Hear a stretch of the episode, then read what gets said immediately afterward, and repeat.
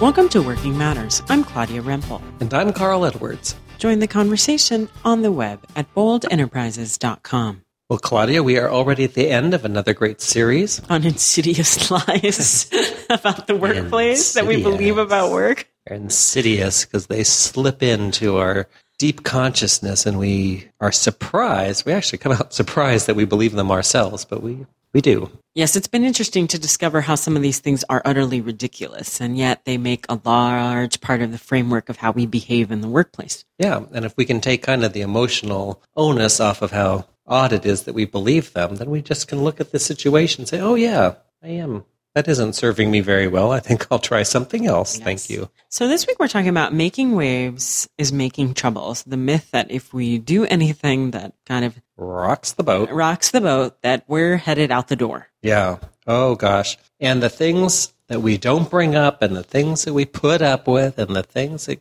start snowballing because we don't say anything because of the starting point that we'll be the ones who get in trouble if we make trouble. This is a crazy making one. This is a fear arousing one. This is one where we don't do what would be actually a wonderful contribution to the team because we have pre decided it will be poorly received and we have pre decided that it is going to work against us. So we want to avoid those negative consequences, whatever they are. And so we avoid some great topics that need to be addressed. Well, and I, I guess when I think about this, then we we kind of mentioned last week the kind of person who is arrogant, who kind of brings attention to themselves. In this case, I always think of the person who maybe came in and was just hired and wants to change everything, and or the new mm. boss who comes in and is just totally just does away with everything you've done before, all the history, all the the nuances of something, and just sort of just tries to take over, not really understanding what is mm. really going on, not really um, taking to, into consideration maybe a client or the yeah, relationship you have. So I guess that that's sort of the negative image that comes. We don't want to be that person. But we aren't that person. There's a, again, you know, when you something's unattractive in someone else, it's actually what you're noticing is something about yourself. So you're not that person. You're, you already know you're highly sensitive, and we're ones who believe this lie are too sensitive.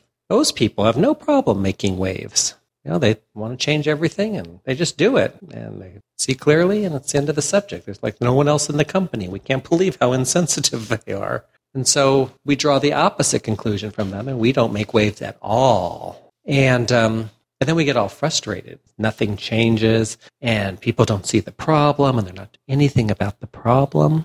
And you know what I say? Well, this is a bad way to say it. So let me rethink it. I want to say it's your fault in a sense, if you're the only one in the room that sees something and you keep that information to yourself, how do you go home blaming everyone else for not seeing it? So that they're not seeing it is not a crime, it's just a fact. And are seeing it, even if it's awkward, even if it's something difficult to bring up, even if it's something that they're not going to want to hear, to withhold it is is really not doing anyone much most of all ourselves a favor. Well and it, it is irresponsible and i'm i'm particularly if something can become a larger problem and yet you were able to kind of find a balance to make it not be something that explodes. Exactly. So how did something good here's the lord the lie comes in how did something good we see something's not working well?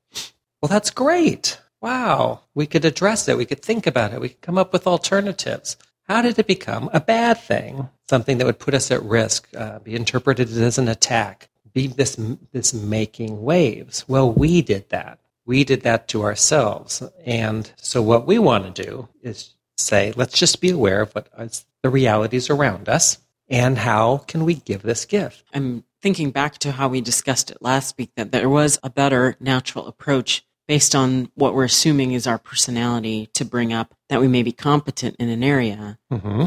that may apply here. Exactly. And the first one is is that you have a gift to give. This information, this insight, this thing you see, this alternative. So there you're not making waves. You're bringing a gift. That'll help how you talk. That'll help your tone. That'll help. You won't come exasperated. You won't come angry. You're going to become helpful.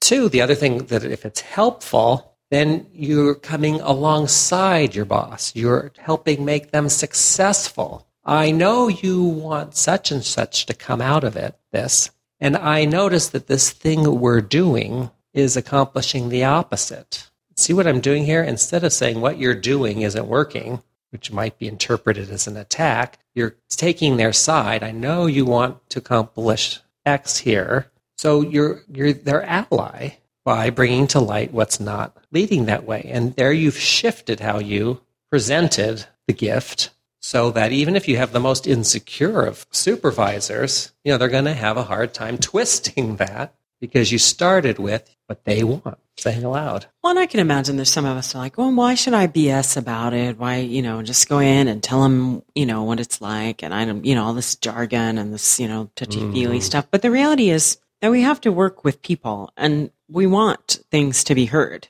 not oh, to insult people and get them on the defensive. So if it's providing you a way to actually put something on the table and mm-hmm. have that need addressed, then it's better to do that in an approach where you'll be heard instead of making enemies, right? Right, right. You don't want to just get it off your chest. You want to be heard. Particularly because it seems like if you're willing to bring this up, you care, or that you've noticed it, you care. You've noticed it, you care. But then, so here's what, our second little self awareness tip is um, if you do something like that, if you let yourself off the hook for doing something because you look down on something, you use the example of the uh, BS. Why, you know, why do this communication BS and not just say it straight? If you catch yourself doing that, nine out of 10 times, I would say you're making an excuse to yourself so that you can feel better. You're feeling better because you're not doing communication BS and you're just speaking your mind. I'm a straight shooter. So you got a way that you feel good about yourself, but you're actually not having to deal with that you don't know how to nuance this communication to be heard. So can, we don't want to go there. We don't want to say, I don't know how to bring up something difficult. So we make it, we found another way to make it their fault. I told you, I shot straight, and now I got an insecure boss and they didn't hear me. So if you can hear what I just said and that didn't, you know, turn you off too much, it's a super valuable tool. If you catch yourself putting down something down look for if that might be an excuse that's letting you off the hook for doing something new or that you don't know how to do yet, which is some of the questions we're trying to talk about now as positive ways so that these, these um, lies don't subvert our own lives. And we are talking to people who sort of are like minded and, and kind of wanting to make work a better place for themselves, a place where they want to be noticed and move forward and you know, how things come out right because you That's care about it. That's true. We've job. had a real trouble breaking into the bad boss market. That's right. I mean, if you're they not, just won't listen. if you're at a job you don't care about, you don't care about anything. These, then these things aren't coming up for you. So you can be as critical as you want.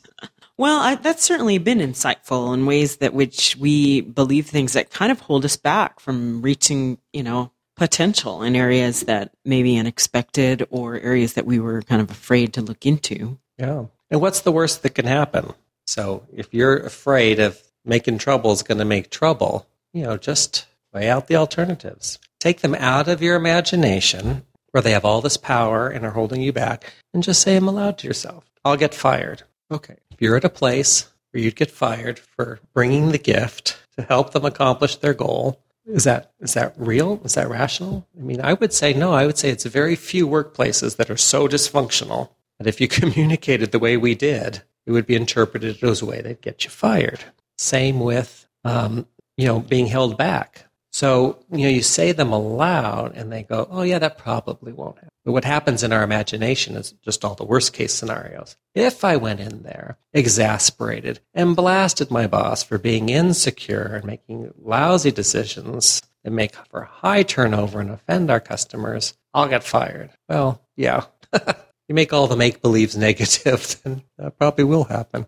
Well, and I, I just think just, you know, consider your approach. You know, you may not want to bring everything up at this exact same meeting where you're like, well, you do this and this and this and this and this, and you could all do this and this and this and this. It's better. That may not be mm-hmm. the best way to ingratiate yourself into a situation. And, but I mean, we just trust that you, if you're not doing this, it's because you're not the type of person to do that. Exactly. So if you're if you're regularly talking about things, if you're always trying to make things work, and then you want need to make waves on something, and you present it in a way that you're trying to make things work, it will be interpreted in light of who you are, and you'll probably get a hearing. If you bottle it up because you think making waves is making trouble, then there is going to come the point when you got so much inside, it will explode and it will burst out and you will say it all at once and it will be dark and nasty. you know, it'll be like puncturing a wound. And that's, you've waited too long. Yeah. Well, we certainly welcome all your comments, suggestions, and questions on our blog at boldenterprises.com. Um, we'll see you next time. This podcast is a Bold Enterprises production.